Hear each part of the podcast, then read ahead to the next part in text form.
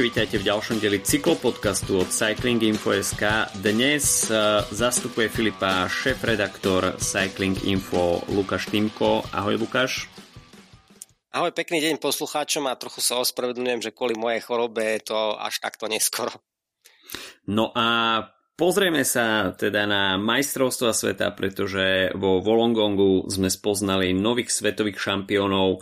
Remco Evenepoel bude nosiť v roku 2023 dúhový dres a po impozantnej Vuelte sme videli veľkú dominanciu aj na okruhu vo Volongongu. No a takisto sa pozrieme na ženské preteky U23, kde sa v dobrom svetle prezentoval Martin Svrček. No a v krátkosti sa pozrieme aj na preteky Crorace, ktoré momentálne prebiehajú, no a blížia sa nám aj talianské jesenné klasiky. Tak o tom všetkom dnes. Poďme na to, nestrácajme čas, pretože ten víkend, respektíve celý týždeň majstrovstiev sveta bol bohatý na zaujímavé výkony.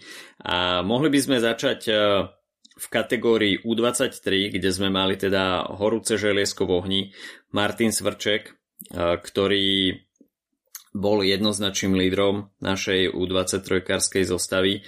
A dá sa povedať, že tie preteky samozrejme boli o tom, či sa podarí nejaký únik a úniku sa podržalo, e, do, podarilo vydržať až do konca.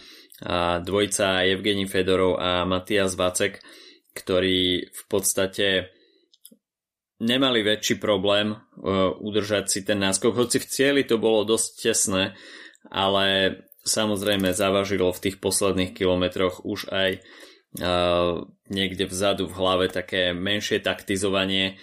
A Evgení Fedorov nakoniec dokázal na paske poraziť Matiasa, Matiasa Vácka, ktorý už dá sa povedať v tom samotnom závere nemal nohy na to, aby plnohodnotne zašprintoval, ale samozrejme nás zaujímalo trošku viac dianie e, v tej skupinke za nimi, kde sa nachádzal aj Martin Svrček. E, tomuto v závere na ten šprint takisto úplne nevyšlo a musel sa uspokojiť so 16. priečkou, ale vidieť ho v tej kvalitnej skupine, Eh, že tam dokázal byť eh, prítomný, tak eh, bolo na záver celkom príjemné. No tam je viacero vecí, o ktorých sa dá možno aj desiatky minút diskutovať. No v každom prípade úplne sa ukázalo, ako to v cyklistike je, že vlastne možno nevyhrali tí dvaja, ktorí boli najsilnejší. To boli podobní pretekári z tej, kvalitatívne z tej skupiny, ale jednoducho tak, ako to je v cyklistike, že jednoducho ten, kto skúša, tak uh, môže mať šťastie aj napriek tej početnej e, nevýhode, ktorý, ktorý boj takto udržali do cieľa a práve tým, že vzadu sa nevedelo úplne tak spolupracovať, už tam neboli pomocníci a tak ďalej. Čiže to vlastne bola taká modelová situácia. Myslím si, že si to teda zaslúžili tí tí ktorí boli vpredu. Samozrejme, že sa s veľkým očakávaním som teda pozeral, že či Vacek by dokázal byť majstrom sveta, čo by bolo teda pre mm, našich českých susedov e, niečo veľmi veľké, ale, ale videli sme, že napokon uh, už úplne v tých, tých posledných uh, tých 100-200 metrov už nemal, nemal nohy. No ale v každom prípade u Martina Svrčka je to naozaj veľmi dobré, čo sme videli z jeho strany, že bol stále medzi tými najsilnejšími a aj ten e, záverečný prejazd e, kopca prešiel niekde zhruba na nejakej tej desiatej pozícii, takže to bolo veľmi príjemné potom všetkým, čo si, čo si prešiel v tejto sezóne, tak myslím si, že to asi čaká málo kto, aj keď už na okolo Slovenska sme samozrejme videli, že čoho, čoho je schopný že tá forma nie je úplne, úplne mimo. Takže z tohto pohľadu to bolo, mm, to bolo príjemné prekvapenie z jeho strany a len potvrdenie toho, že naozaj má ten, ten veľký potenciál a mm, aj, aj na tých pretekoch okolo Slovenska ako jazdil, tak ehm, keď som sa s ním vlastne rozprával, tak, tak vrávo, že je to fajn, je to len taký test ešte okolo Slovenska pred tými ďalšími, pred tým, ešte pred tým záverom sezóny, že sa cíti dobre, tak e, dúfa, že, že sa mu niečo podarí. A myslím si, že bol, bol v cieli sklamaný z toho 16. miesta. On síce e, stále pôsobí v tých mediálnych vyjadreniach e, tak zmierlivo alebo tak vlastne tak keby, že spokojne, veď e, je to všetko v poriadku, aj vždy tak pozitívne to vníma, stále aj na pretekov okolo Slovenska, alebo aj celkovo, keď, e, keď s ním robíme nejaký, nejaký rozhovor, ale vlastne e, možno v zákulisí trochu má akože také vyššie ciele. Hej, by som povedal, mm-hmm. že on, on naozaj chce byť medzi tými najlepšími, on vie proste, že, že, že je v tom quickstepe a chce chce tie nejaké vysoké umiestnenia, lebo vie, že jednoducho v tej, tej vylčej svorke proste, keď bude na 27. mieste uh, ich hierarchie, tak uh, samozrejme to bude, to bude pre ňo ťažké, ale on má veľké sebavedomie, je to úplne prototyp toho pretekára, ako, ako takej, takej tej buldočej povahy, takže sám som zvedavý, že ako sa to bude ďalej vyvíjať. Ja už predbieham, ale trošku som, trošku som sklamaný, že vlastne tým ho postaví iba na jedny preteky už teraz, čo som očakával, že ho ešte budú sa snažiť e, postaviť do, do čo najviac, ale vlastne bude štartovať len v pondelok na uh, tie preteky v Binge, mm-hmm. ktoré sú len vlastne prvé kategórie v Belgicku. A ďalšie zatiaľ nie je napísaný, um, ako vravel, že možno, ak by sa tam niečo ešte zmenilo v týme, takže možno ho ešte postavia. Ale zatiaľ teda, teda len tieto jedny, uh, jedny preteky v tom, v tom závere uh, sezóny, napriek tomu, že sa takto vynikajúco rozbehol. Takže z tohto pohľadu uh, taká, taká smola preňho, že, že nevyužije tú formu, do ktorej sa teraz konečne dostal po, tých, po tej sérii zdravotných problémov ale myslím si, že môže byť spokojný s tým, teda ako to, ako to vôbec dopadlo a že bude, bude, budú s choťou uh, s ním uh, pracovať v Kickstepe, takže naozaj veľmi, veľmi dobré z jeho strany. A ja by som vlastne ešte podotkol aj to, aj to ma zaujíma aj tvoj pohľad na to, že uh, že keď si pozrieš tú, e, tú výsledkovú listinu a tých pretekárov, ktorí tam pri ňom skončili, tak to sú vlastne, to je profik za profikom. Mm-hmm. A toto vlastne by ma zaujímalo, že ako to ty vnímaš, lebo kedysi jazdili kategóriu do 23 rokov len pretekári, ktorí nemali profesionálnu zmluvu. Mm-hmm a keď si to vlastne teraz otvoríš, tak tam je asi jeden alebo dvaja, ktorí e, z, tých prvých, e, z prvej 15 z prvej 20 sú tam asi dvaja, ktorí pôsobia v kontinentálnych tímoch, ale všetci ostatní majú zmluvy. Buď boli aspoň trény, alebo mali, už majú zmluvy, aj tento rok už jazdili za, za World Tour týmy, ako aj Martin. Čiže vlastne to je také zvláštne, že ako keby momentálne v tej 23 už môže jazdiť úplne hoci kto, z, z World Tour, pokiaľ nenastúpi e, v kategórii Elite. To znamená, že príde mi to také, také smiešne, by som povedal, že, že nerozumiem tomu, vlastne tomu kroku UCI, že to takto uvoľnilo, že potom vlastne ako keby na čo je tá, kategória do 20 rokov, alebo je to také, také zvláštne, hej, že e, naozaj do, doteraz to bolo také, že áno, to bolo ešte taký pretek amatérov alebo mm. a v, v elitnej kategórii sme mali preteky eliťakov. Ale teraz to je taký, taký mix, že vlastne ktoré týmy, napríklad e, je úplne jednoznačné, že Vinokurov e, bude cieliť na to, že svojich všetkých mladých Kazachov postaviť do kategórie do 23, lebo môžu získať titul. Ešte napríklad Quickstep Vieme, že nechcel pustiť Martina Stvrčka do tejto kategórie, pretože chcel, že by boli vlastne jeho cyklisti iba v tej elitnej kategórii. Oni chceli, je tak ako to robili s Evenepoolom, oni chceli vlastne od, od začiatku od Martina, aby bol v tej elitnej kategórii, ale prakticky iba preto, e, ako mal zlú vlastne tú sezónu kvôli zraneniu, tak potom privolili na ten, na ten tlak zväzu aj Jana Valacha, že dobre, no tak my vám ho dáme do tej 23 hej, ale um, boli by sme radšej, keby bol s Petrom Saganom, hej, v tej, mm. vlastne v tej, tej skupine, ale oni vlastne presvedčili Quickstep, že predsa ale veď to je 260 km a on je zranený a toto a tak ďalej, čiže vlastne oni už uh, asi tri týždne ešte pred okolo Slovenska, oni vlastne to odklepli, že dobre, no tak bude jazdiť v tej, v tej, v tej 23 a myslím si, že to bolo veľmi dobre pre ňo, hej, že, mm-hmm. že tam bol, lebo neviem si celkom predstaviť, že ako by na tých 200, ako, ako by išiel ten posledný prejazd toho kopca pri tých 267 kilometroch, čiže Čiže vlastne týmto monologom som uh, ako keby ti chcel položiť otázku, že čo ty vlastne vravíš na to, že tak sa trošku zmenili tie pravidlá, že teraz je to taký boj aj profesionál v tej 23. Koľko je to? 2-3 roky dozadu, čo sa zmenili tie pravidlá? Tak uh, skutočne vidíme zvýšený záujem uh, mladých jazdcov, ktorí už majú profi zmluvy, štartovať stále v tejto kategórii. No je to taká dvojsečná zbraň. Na jednu stranu je to príťažlivé pre tie preteky, že je tam koncentrovaná tá kvalita. Predsa len tí asi už majú niečo za sebou. Povedzme si napríklad Olaf Koj, ktorý mal neuveriteľnú sezónu tento rok uh, v drese Jumbo Visma. A na druhú stranu, áno, bývali to preteky ešte amatérských jazdcov, ktorí, dajme tomu, po víťazstve alebo po dobrom e, výsledku práve na šampionáte e, svetovom v tejto kategórii čakali na to, že podpíšu zmluvu s profesionálnym tímom a dostanú sa skutočne do toho e, veľkého cyklistického sveta, tak teraz vidíme úplný opak a dá sa povedať, že amatérski jazdci, respektíve jazdci v kontinentálnych tímoch, tým, že narazia už na takúto kvalitnú konkurenciu, tak si v podstate ani neškrknú a je pre nich e, potom oveľa ťažšie zviditeľniť sa na nejakej medzinárodnej scéne. Takže, ale vidíme, je to asi ten trend, ktorý vidíme v posledných rokoch, že čoraz mladší jazdci sa dostávajú do World Tour tímov, podpisujú profesionálne zmluvy.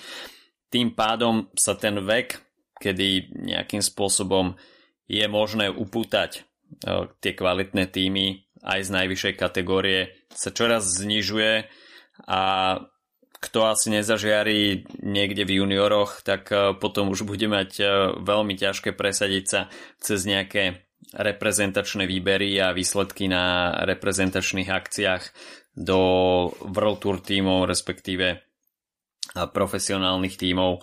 Takže je to, má to svoje plusy aj minusy, samozrejme, ale mm, áno, je to nejakým spôsobom odklonenie sa asi od toho konceptu, ktorý bol vytvorený pri tejto kategórii a keď už skutočne 90% ľudí z top 15 má podpísaný profesionálny kontrakt, respektíve už nejakú sezónu má aj za sebou v profesionálnom týme, tak e, je to na povážení, že či má táto kategória ešte svoje opodstatnenie, alebo by skutočne títo jazdci už e, mali jazdiť v kategórii elit. Čo si myslíš ty o tom napríklad? no je to, je to zvláštne.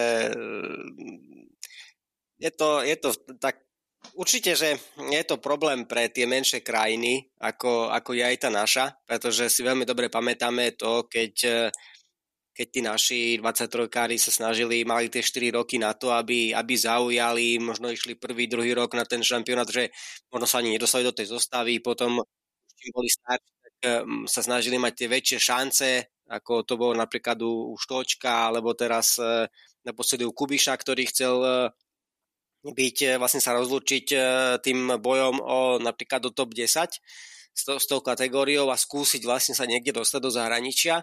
No ale tým to samozrejme už nemal prakticky žiadnu šancu, lebo tam mm. pretekal len proti profíkom. Čiže v, tomto, v tohto ohľade je to určite zlé pre tie naše také menšie krajiny.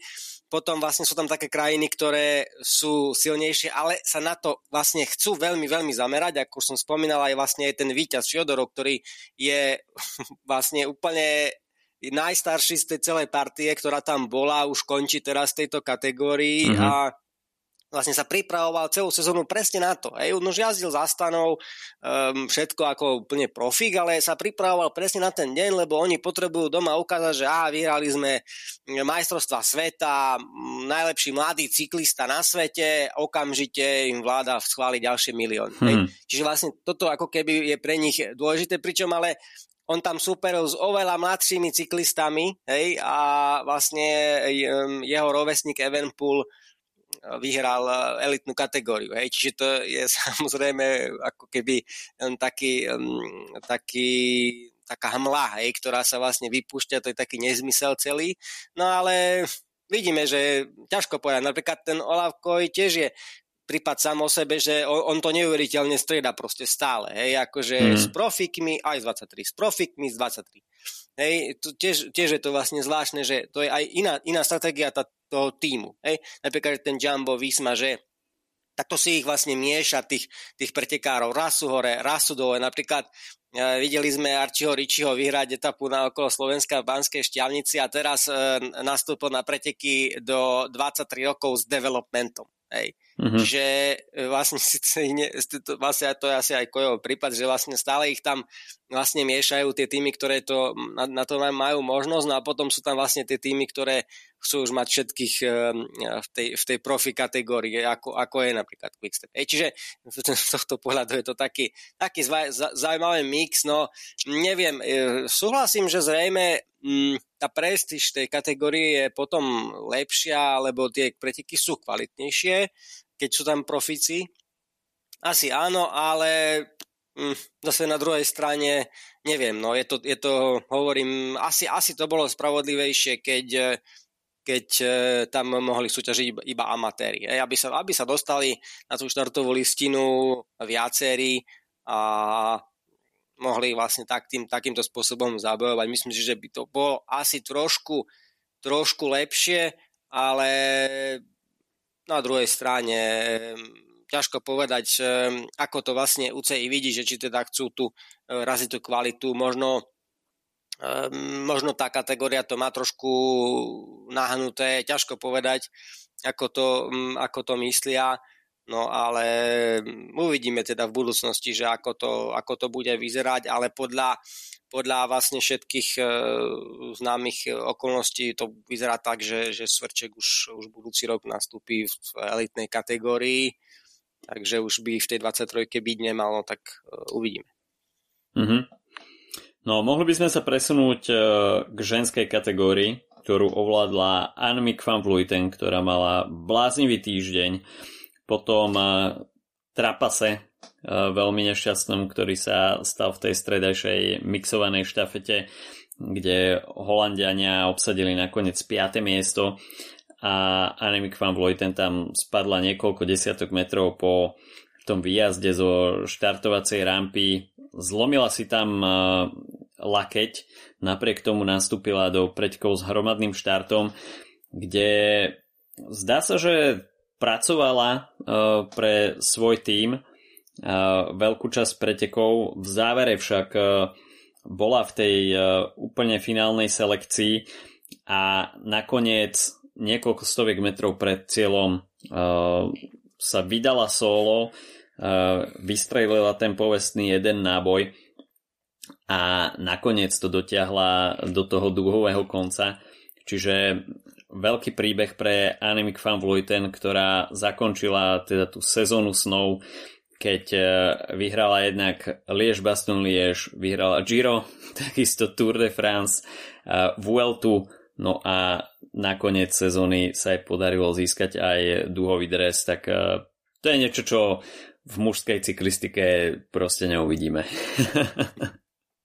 Jasné, tak veľa sa hovorí o tom, že, že tá ženská cyklistika napreduje v eh, nejakej tej príťažlivosti alebo atraktivite a eh, tie, tie preteky vlastne toho boli, toho boli veľmi dobrým príkladom, že prečo sa aj oplatí aj, aj, aj mm, vlastne ženskú cyklistiku sledovať a videli sme, že tak ono to samozrejme na majstrovstvách sveta je to každý rok o tom istom, že či vyhrajú alebo nevyhrajú Holandianky mhm. a mm, videli sme, že sa to tam vlastne odohrávalo veľmi podobne ako tie ostatné kategórie, že, že opäť teda bez tých vysielačiek sa to tam miešalo hore dolu, um, vlastne tie skupiny e, že raz e, vyzerá to tak, že teda vyhrá tá, tá jedna skupina, ale potom ešte tá druhá skupina ich došla a um, ten, ten atak Van Foytenove sa potom teda pre, pre Holandia, Holandsko ukázal naozaj ako, ako e, ten právý, pretože keby ju boli došli, tak e, vlastne v top 10 by nebola Holandianka. Mm. Takže e, to, to, to je teda úplne, že LTT vyšlo.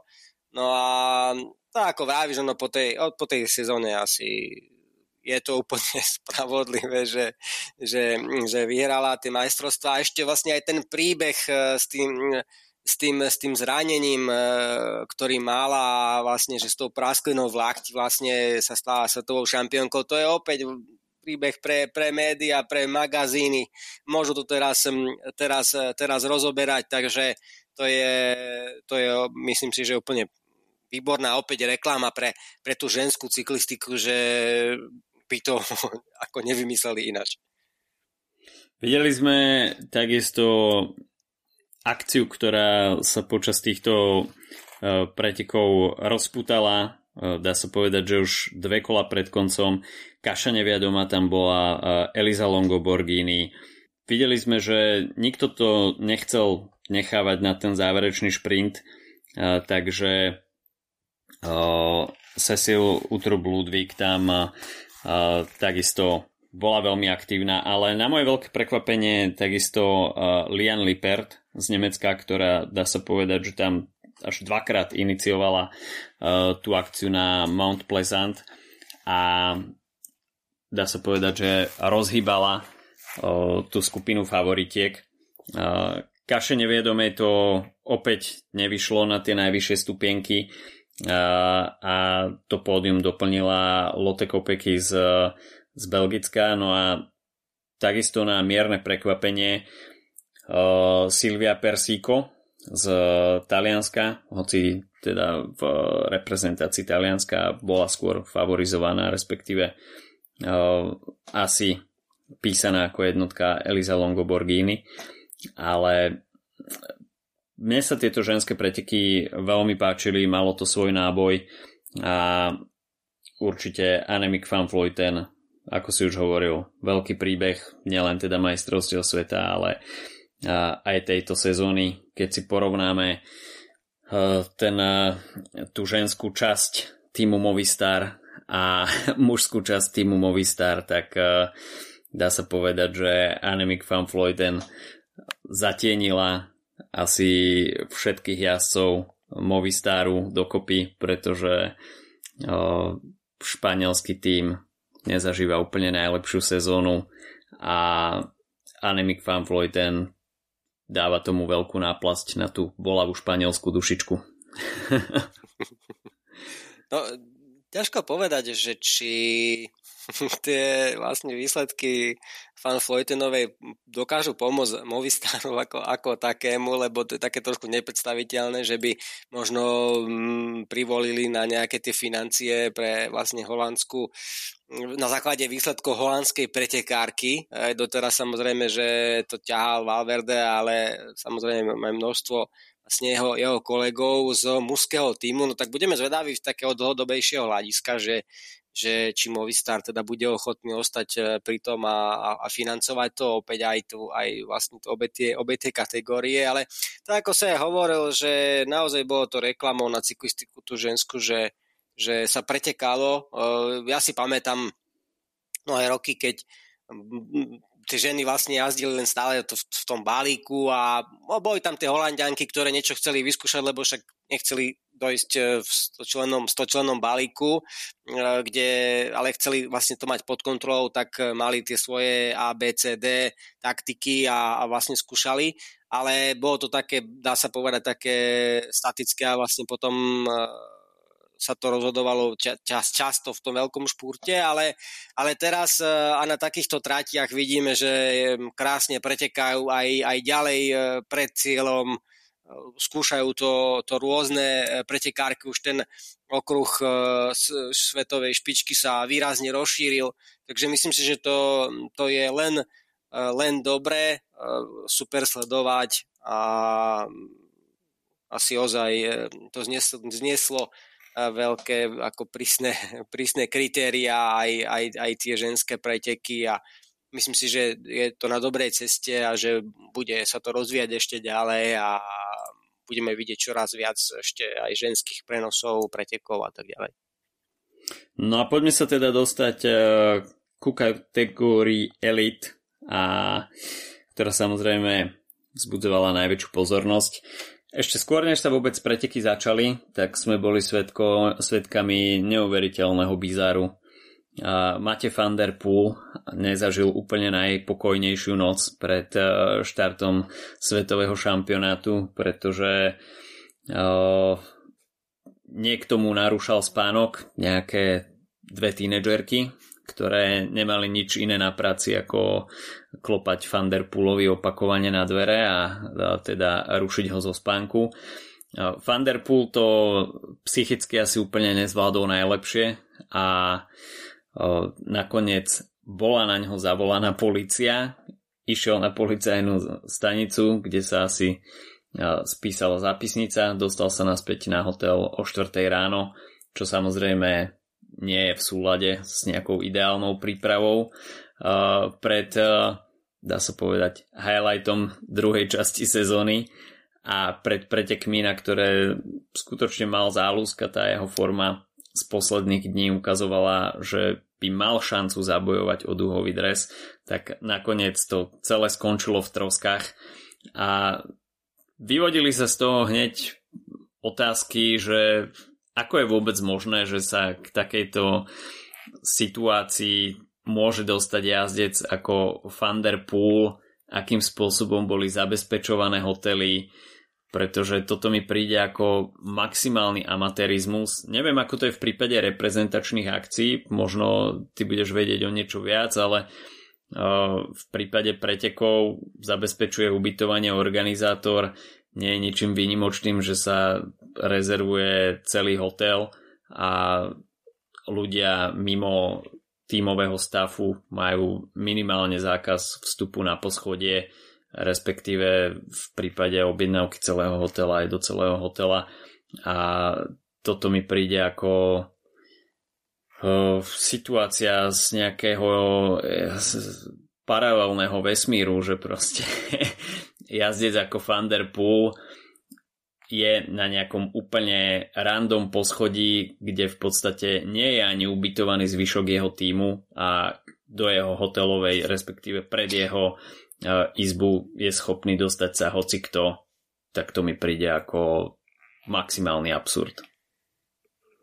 No, samozrejme, že ja keď uh, som vlastne vtedy, vtedy tú nedelu ráno uh, stál a vlastne šiel, šel sledovať tie preteky uh, niekedy okolo 5 ráno a zachytil som teda tejto informácie, tak som to samozrejme nemohol pochopiť, že čo sa to, čo sa to vlastne udialo. Ono, až potom trošku neskôr vlastne vyšlo najavo, že to boli, že to boli dievčatá a že tam vlastne bola aj mama jednej z nich a vlastne, že to lebo najprv boli len také informácie, že tam boli nejakí tínejdžeri a on proste jedného z nich chytil za ruku, tak si vravím, že však ako,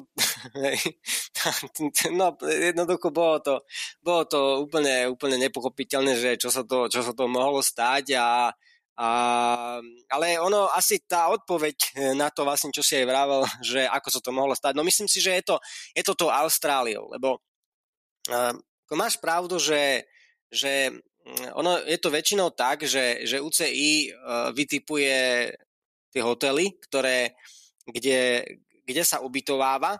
Avšak mm-hmm. napríklad e, tu na, tu na v tejto Austrálii boli ale že šialene astronomické sumy v tých hoteloch, ktoré sa mali, e, ktoré, kde mali pretekári bývať, tam, tam padali také sumy, že 600 eur na noc pre jednu mm-hmm. osobu. Hej. A jednoducho tam, tam sa nedalo nájsť poriadne ubytovanie. Neviem, akým, ako je to možné, že či to, to je nejakým, nejakým spôsobom e, nejaký kartel tam kvôli tomu, že tu vlastne príde toľko ľudí z Európy, alebo, alebo či to je takto, to reálne sú tie ich ceny, alebo akože po pandémii to tak je, no neviem, ale v každom prípade tam, tam boli také obrovské sumy, že napríklad aj aj e, Slováci bývali v troch rôznych hoteloch. Hej. Jednoducho mm-hmm. boli, boli vlastne roz, rozvrstení tak, že samozrejme, že aby Peter Sagan mal nejaký ten svoj komfort, ale už potom tí ostatní museli bývať inde, pretože to, to boli také šialené ceny, že to by Slovenský zväz cyklistiky zaplatil e, tretinu svojho rozpočtu hej, na, na, na tie majstrovstva sveta, čo bolo absolútne nepriateľné. To znamená, že neviem, ako to je s, napríklad aj s, s tými Holandianmi, ako to vlastne poňali, pretože uh, áno, tie väčšie zväzy samozrejme, že majú viac peňazí, ale keď si zoberieme do úvahy, že e, taká holandská reprezentácia cestovala možno v zložení okolo 40-50 ľudí do, hmm. do tej Austrálie, tak to muselo stať také šialené peniaze, tu sa bavíme možno, že o 150-250 tisíc eur, že podľa mňa museli šetriť. Museli nejakým spôsobom šetriť. Uh, ťažko povedať, že ako vlastne to, ako to vlastne mm, fungovalo, to sa samozrejme, že my, my nedozvieme, ale je to, je to určite neuveriteľná story, eh, ktorá sa teda určite zapíše do, do tých análov cyklistiky a to by, sme, to by sme teda nečakali, že sa môže stať, ale mm, neviem, no napríklad sám som eh, bol na nejakom šampionáte aj ubytovaný s našou reprezentáciou a myslím si, že tam boli aj iní hostia. Myslím, že to bolo v, vo, Falkenburgu v 2012. Ako, je to, myslím si, že, že je to je to trošku akože otvorené. Je to, je to síce tak, že, že UCI vlastne povie tým reprezentáciám, že kde máte bývať, ale, ale sú tam aj iní hostia. Akože mm, nie, nie sú úplne vykúpené, vykúpené celé hotely. Je to, je to také, by som povedal, že také, také zvláštne, že, že aj áno, aj nie. Dokonca, dokonca mám taký pocit, že ani je takisto, na, myslím, že v Láni na, na v, v Lovene, čo boli majstrovstvá mm-hmm. sveta v Belgicku, tak eh, tam takisto boli dokonca mám taký pocit, že ten hotel, kde bývalo vedenie UCI na čele teda s prezidentom Lapartientom, tak dokonca bolo v hoteli, kde boli aj iní hostia. Čiže ozaj je to, je to, je to, je to také zvláštne, že, že oni jednoducho na to sa, sa o to až tak nestarajú a že tie, tie reprezentácie sa jednoducho musia sami o seba postarať a ono v tomto cudzom prostredí e, je to tak, že nemáte nejaké ako keby ako keby veľké páky. Hej? Mm. Že mhm. jednoducho mm, tam, tam môžete byť vy aj ako keby holandská reprezentácia, ale vy keď proste prídete do nejakého austrálskeho hotela a ten vám povie, že proste ten bude bývať tam, alebo ten tam, alebo že, že bude, ja neviem, na štyroch rôznych podschodiach, tak ako keby vy až tak veľa s tým neurobíte. Takže je to z tohto pohľadu také, také zvláštne, no ale tak e, čo narobíme. Vieš, v 2012 ešte nebol trend natáčať si všetko na mobilný telefón a potom sa tváriť tak. na YouTube ako veľký frajer, že som klopal Thunderpoolovi deň pred pretekmi na izbu. Každopádne Thunderpool to neriešil asi úplne ideálne. Uh, ideálne mal si zavolať skôr ochranku a riešiť to cez ňu. On sa rozhodol to nejak zobrať uh, do vlastných rúk. Asi mu trošku rupli nervy, možno to nebola prvá skúsenosť tohto charakteru, ťažko povedať. Každopádne uh, Van der Poel odstúpil, dá sa povedať, že ešte v prvej tretine pretekov uh, a bolo to teda veľké sklamanie, potom uh, ho čakalo ešte nejaké minisúdne konanie, uh, vyviazol s pokutou a trojročným zákazom vstupu do Austrálie, takže na Tour Down Under ho asi nejakú dobu určite neuvidíme a tie jeho zážitky z Austrálie nebudú úplne najlepšieho charakteru. Každopádne v pretekoch sme videli veľa zaujímavých akcií a o taký prvý veľmi dôležitý krok sa postaral aj Juraj Sagan, ktorý dá sa povedať bol jedným z iniciátorov toho celodenného úniku, až by sme to tak mohli nazvať. E, samozrejme sa už vedelo dopredu, že pre Juraja Sagana e, sú to posledné preteky v jeho profesionálnej kariére, takže chcel sa rozlúčiť e, nejakým spôsobom, aby bol viditeľný, aby zasiahol do tých pretekov a samozrejme čo viac si prijať ako celodenný únik, keďže nepatril medzi favoritov na víťazstvo. Takže Juraja Sagana sme mali možnosť vidieť vpredu a po tom, čo sa celodenný únik rozplynul, tak sme videli viacero zaujímavých ťahov, ale Remko Evenepoel tak dokázal, že skutočne zaslúženým kráľom svetovej cyklistiky v tomto roku a víťazstvo Monumentu, Grand Tour a ešte do toho aj duhového dresu, tak uh, fenomenálne. Vynikajúci, vynikajúci výkon.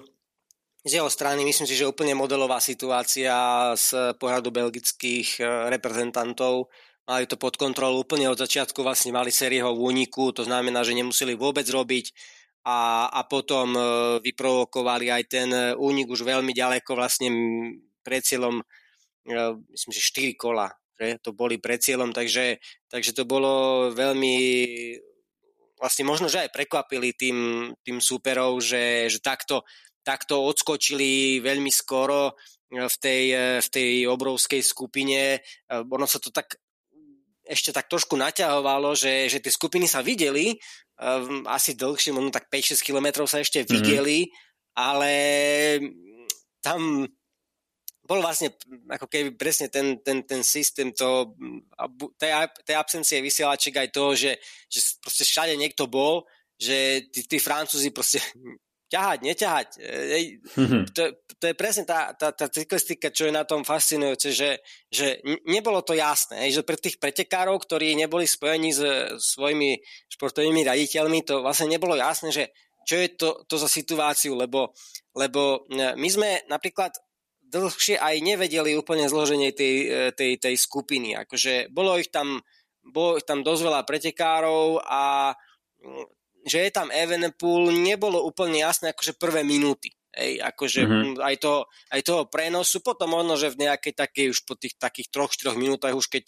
už keď ukazovali ten únik, tak vlastne sa akože aj, aj ja, alebo aj hoci kto vlastne ho tam mohol zbadať, že sa tam vlastne schováva skôr v tej druhej časti tej skupiny, tam, kde nebola, kde nebol vlastne televízna motorka, lebo keď sa tie skupiny rozdelili, tak vlastne odišla len tá motorka e, tá motorka bola vpredu a potom vlastne poslali druhú motorku pred tú druhú skupinu. Hej. Čiže ono chvíľu za, zadu za tou prvou skupinou nebola motorka a e, tam vlastne on bol stále vlastne vzadu zašitý a tým pádom nebolo úplne jasné, že tam je a už potom, keď, keď mali tú výhodu tých 30-40 sekúnd a už bolo teda jasné, že on tam je a Boh vie, kedy sa to dozvedeli v tom balíku, hej, tak už samozrejme, že bolo, bolo neskôr, lebo on bol okamžite najväčší favorit, akože suverénne z tej, z tej skupiny a bolo úplne všetkým jasné, že pokiaľ eh, on príde pod ten Mount Pleasant, eh, v tej, v tej skupine, hoci len s minútovým alebo polminútovým náskokom v nejakom rozhodujúcom momente, tak samozrejme to tak využije vo svoj prospech, že už tí, tí pretekári zozadu nebudú mať veľkú šancu. Takže myslím si, že to bolo úplne vynikajúco zahrané vlastne zo strany Belgičanov, že oni vlastne celý čas vedeli presne, že, že ako to je, ako sa to vyvíja, že sa to vyvíja vlastne pre nich ideálne. No a, a vyhral najsilnejší, ako to určite, mm, určite nie pochyb, e, že, že bol e, Remko úplne je kráľom tej, toho záveru sezóny. Budeme zvedaví, či teda ešte sa mu pozarí vyhrať aj Lombardiu. No a ak teda nastúpi, on, neviem, on sa akože nevyjadril e, úplne na 100%, že či, či pôjde Lombardiu, no tak uh, uvidíme, lebo akože je unavený po tej volte a tak ďalej, no tak uvidíme zatiaľ, akože nie je napísaný, tak uvidíme, že či to, či to ešte ešte predsa len s ním, s ním skúsia, alebo nie. Ale naozaj akože vynikajúci výkon, aj tým, že mali ešte fanárta, tak je to jasné, že museli s Evenpoolom to skúsiť skôr. Uh, využil to vlastne a vyhral. Remko, čakalo sa, že môže ukázať, uh, respektíve potvrdiť tú formu z VLT niečo už naznačil to individuálnou časovkou. Ja som si skôr myslel, že keď už, tak e, by mohol získať duchový dres v individuálnej časovke a v tých pretekoch s hromadným štartom to bude predsa len e, Kartena Vanderpoola Vanderpoola Fanarta ale Evenepoel e, sa chopil šance dostal sa do toho 25 členného úniku a ako to poznáme pri Remkovi, žiadne čakanie na nejaké záverečné metre. Pokiaľ je šanca, tak e, ujsť superom čo najskôr a ísť si svoje vlastné tempo s čím on absolútne nemá problém. Takže to, že sa zdvihol 25 km pred cieľom a ušiel tam na predposlednom prejazde Mont Pleasant a Lucenkovi, tak to bolo skutočne iba potvrdením toho, akým fenoménom Remco Evenepoel je. A za ním sa takisto potom diali zaujímavé veci, pretože začalo sa tam taktizovať a tá štvorčlená skupina, ktorá sa tam vytvorila, tak pre mňa absolútne nepochopiteľné, ako niekto môže zahodiť takúto šancu na medailu.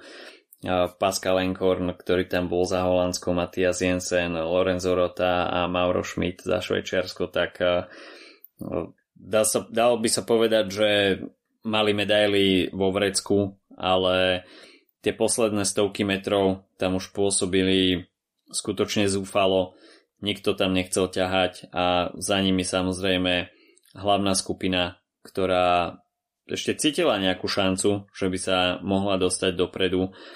A nakoniec sme videli, že tie medailové šance z výšku toho úniku boli spláchnuté a videli sme nakoniec hromadný dojazd do medaily, kde striebro získal Chris Laporte za Francúzsko a bronzovú medailu Michael Matthews, čiže domáce farby sa nakoniec tešili z bronzovej medaily, Peter Sagan na 7. mieste, takže takisto mu tesne ušla medaila, až to zoberieme tak, pretože bol v tom záverečnom šprinte. Takže s pretekov, ktoré sa možno posledných 30 km zdali, že sú nejakým spôsobom rozhodnuté, tak eh, nakoniec sme videli eh, ten súboj o medaily v pomerne veľkej dráme. Opäť teraz sa ukázalo, že tie vysielačky sú úplne rozhodujúce už v tej profesionálnej cyklistike, lebo som presvedčený o tom, že, že ak by vedel ten, vedela tá štvorka, že tá skupina už je tak blízko za nimi, tak eh, by určite, určite to takto nedopadlo. Minimálne by niektorý z tých štyroch športových riaditeľov v aute jednoducho zakričal e, na toho, na toho svojho pretekára, že jednoducho už choď, lebo už sa to, na to nedá pozerať. Takže mm-hmm. a ešte vlastne fascinujúce na tom je aj to, že e, pripustil by som takýto scenár, ak by to bola nejaká hviezdna štvorka, mm-hmm. ktorá by vlastne taktizovala, bol by tam napríklad, ja neviem, myslím si, fan art a teraz tí ostatní, neviem, Pogáč, alebo niekto nechcel by mu akože ísť z prvej pozície, ale jednoducho to boli pretekári, ktorí mali životnú šancu na medailu, ktorá už možno nepríde. Hmm. E, boli to takí pretekári trošku druhého sledu, dobre, aj talentované tak ďalej, OK, ale myslím si, že to jednoducho takto zahodiť, to je, to je trestuhodné a veď napokon to aj tak trestuhodne pre nich dopadlo. A potom samozrejme, ako sa aj hovorilo, ten špurt bol veľmi zaujímavý, lebo tí pretekári takým, takým zvláštnym, takým, takým vyplašeným dojazdom došli, došli do toho cieľa, kde niekto špurtoval, niekto nešpurtoval, ako nevedelo sa, že vlastne, že čo je, čo sa deje, hej, a vlastne mm, potom vlastne aj fan art povedal, hej, až po dojazde, keď vlastne bol, zagra- akože bol pri e, Laportovi, svojmu tímovému kolegovi, ktorý ale teraz samozrejme bol ako konkurent Francúz, tak vlastne on vrával, že až Laport mu povedal, že vlastne že skončil druhý. No a vlastne fanár povedal, že on to vôbec netušil. A potom, aj čo som čítal vyjadrenie Laporta, tak vlastne aj ten povedal, že on to tiež nevedel, ale až mu to povedal Maser a on to vlastne potom povedal fan Artovi. Čiže ani, ani Laport to nevedel, keď prechádzal páskou, že je druhý a tých pretekárov tam bolo X a vlastne bohužiaľ Peter Sagan sa nevyjadril k tejto situácii, pretože tam sme to aj urgovali, aj cez väz. E, mal tam u Boldyho samozrejme so sebou celú tú enklávu svojich ľudí v tej Austrálii, ale vyjadrenie neposkytli. Hej, s Joravom Saganom nemali problém, tam to vlastne Boldy poslal, ale e, u Petra nie, takže nevieme, že vlastne ako to vnímal Peter, že, že vlastne aké mal informácie, či vedel vlastne, že čo sa deje, alebo, alebo nie, takže, takže ťažko povedať. No. Pre Belgičanov majstrovský titul po desiatich rokoch, takže na to, aké je belgicko-cyklistická veľmoc, tak eh, pomerne dosť dlhé čakanie, ktoré preťal teda Remco Evenepoel a takisto aj zaujímavé striedanie duhového dresu, eh, ktorý ostáva v Quickstepe a Patrick Lefevre bude určite spokojný, eh, že aj budúci rok bude duhový dres v Quickstepe, takže asi sa nemusíme ani tešiť na nejaký nový redesign a v Quickstepe to iba posunú z, z plece na pleco. Asi, asi áno, ale keď si spomínal to, to belgické e, čakanie, ktoré, ktoré trvalo 10 rokov, tak asi vieš o tom holandskom čakaní, ktoré, ktoré trvá od, od Jopa Cutemelka od 85. Takže je tam ich, ich sused, takisto obrovská e, cyklická krajina, ktorá to akože má s tým čakaním horšie, no tak uh, uvidíme, že či sa Matthew van der Poel teda presadí v niektorom. Alebo samozrejme, že hoci ktorý z, z tej enklavy kvalitných uh, pretekárov v tých ďalších edíciách.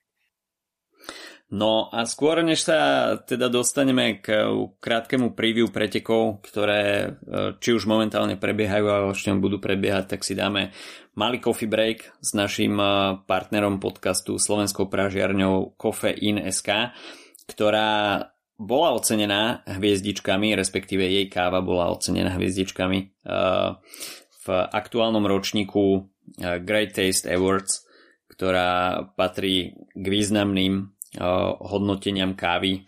Do súťaže bolo prihlásených 16 tisíc produktov zo 110 krajín a o udelovaní hviezdičiek Great Taste Awards rozhodovalo 500 porodcov. No a kofeín odchádzal z tejto súťaže s troma ocenenými kávami. Jednu hviezdičku získala moja obľúbenkyňa Honduras Jeruzalem Geisha ktorú vrelo odporúčam. S dvoma hviezdičkami odchádzala, dá sa povedať, jedna z vlajkových lodí pražiarne kofeín Kuba Sierra Maestra. No a jednu hviezdičku získala takisto aj káva Vietnam Lang Biang, ktorá má aj slovenské korene, pretože Marian Takač, ktorý pôsobí vo Vietname, už eh, niekoľko rokov a dá sa povedať, že eh, kávovú plantáž, respektíve celú tú farmu, eh, ktorú prevzal, tak postupne premieňa k lepšiemu a káva z Vietnamu takisto stojí za to, takže až si chcete objednať jednu z týchto troch ocenených káv, tak www.kofein.sk co c o f f e e i n.sk Takže toľko náš krátky coffee break s partnerom nášho podcastu. No a poďme sa pozrieť, e, čo prebieha po majstrovstvách sveta vo svete cyklistiky.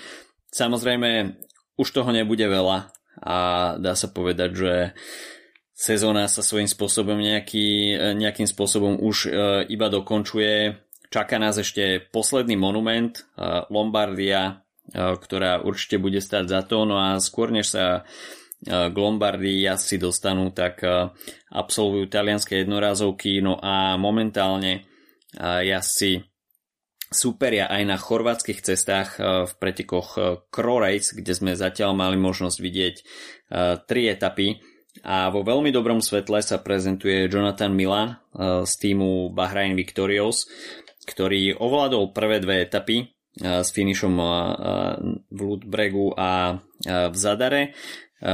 Tretia etapa končila v Primoštene, nie teda v samotnom centre mesta, ale organizátori zvolili oveľa zaujímavejší záver na takom veľmi prudkom stúpaní tesne za mestom. Videli sme tam aj taký niekoľko 100 metrov dlhý gravelový úsek a potom takú záverečnú cestu z, z betónových panelov, niečo na španielský spôsob. No a Jonas Vingego z týmu Jumbo Visma sa nakoniec prezentoval v najlepšom svetle. Jonathan Milan takisto vedúci jazdec celkovej klasifikácie tam mal niekoľko veľmi nádejných útokov, ale Jumbo Visma si to tam perfektne postražilo a Jonathan Milan napriek tomu ostal v celkom vedení pretekov. Jazdcov čakajú ešte 4 etapy. Štvrtá etapa bude finišovať v, Cr- v Crikvenici, piatá etapa bude v okolí Opatie a dá sa povedať, že to bude etapa s najväčším počtom výškových metrov, takže tu sa určite bude rozuzlovať súboj o celkové poradie.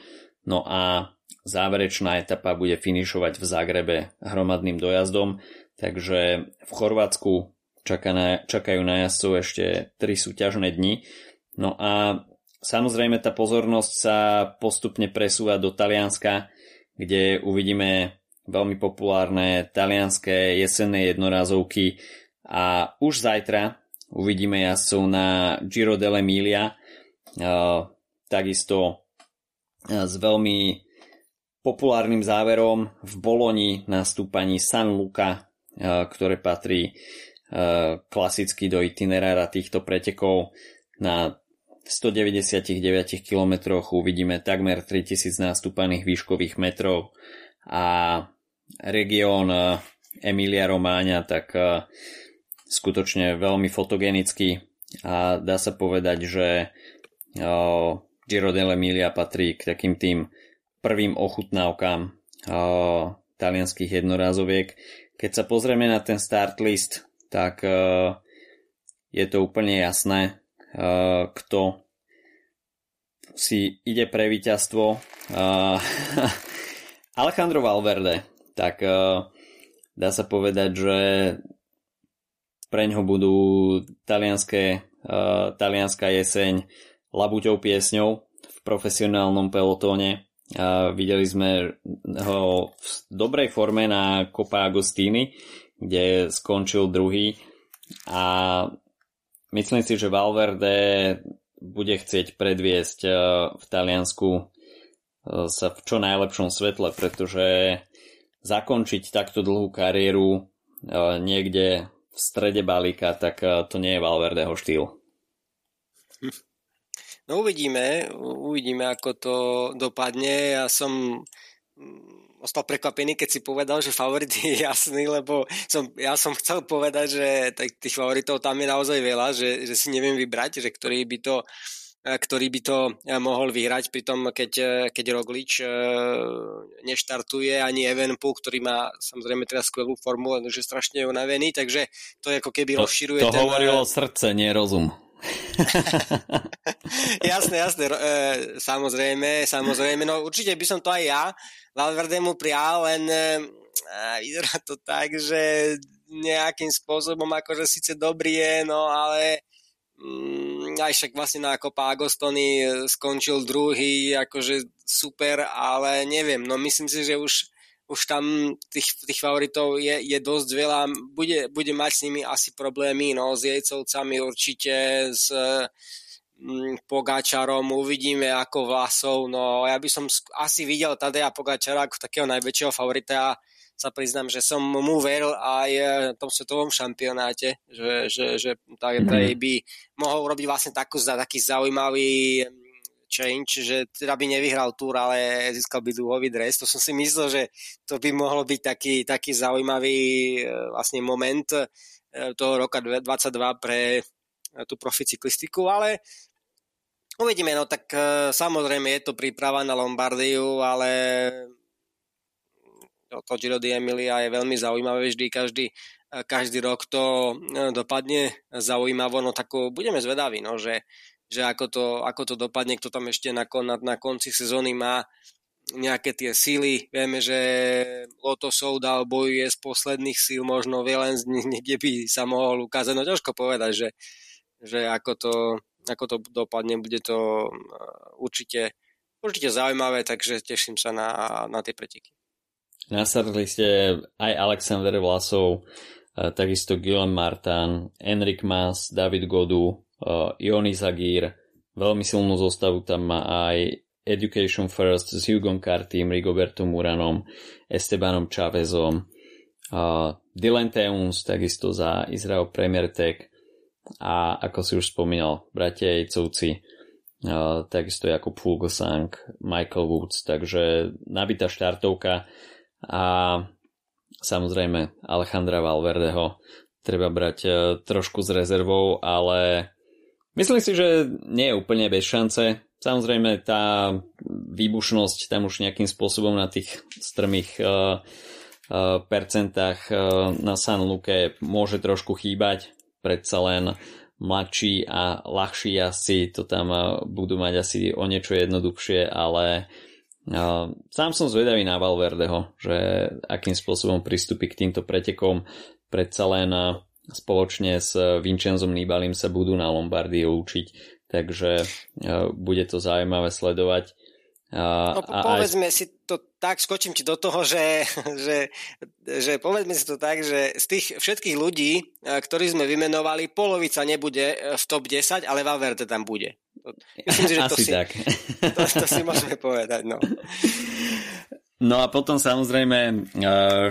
oktobra, budúci útorok, Trevali Varezine, ktoré sa bude odohrávať v okolí Lago di Varese a ten start list uh, bude samozrejme veľmi podobný, pretože jazdci už budú uh, sú, sústredení v tomto regióne. Uh, start list nie je úplne kompletný, ale na tom provizornom start liste takisto Hugh Carty, Quinten Hermans, už spomínaná zostava uh, Izraelu Premier Tech, takisto aj Pogačar, aj Valverde.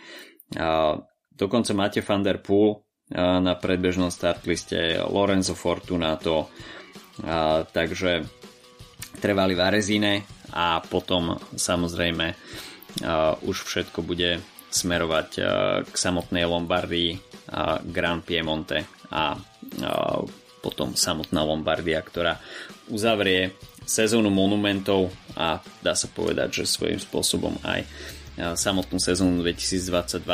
Takže toľko na tento týždeň od nás. Počujeme sa opäť budúci týždeň z preview už spomínanej Lombardie. Majte pekný víkend. Čau, čau.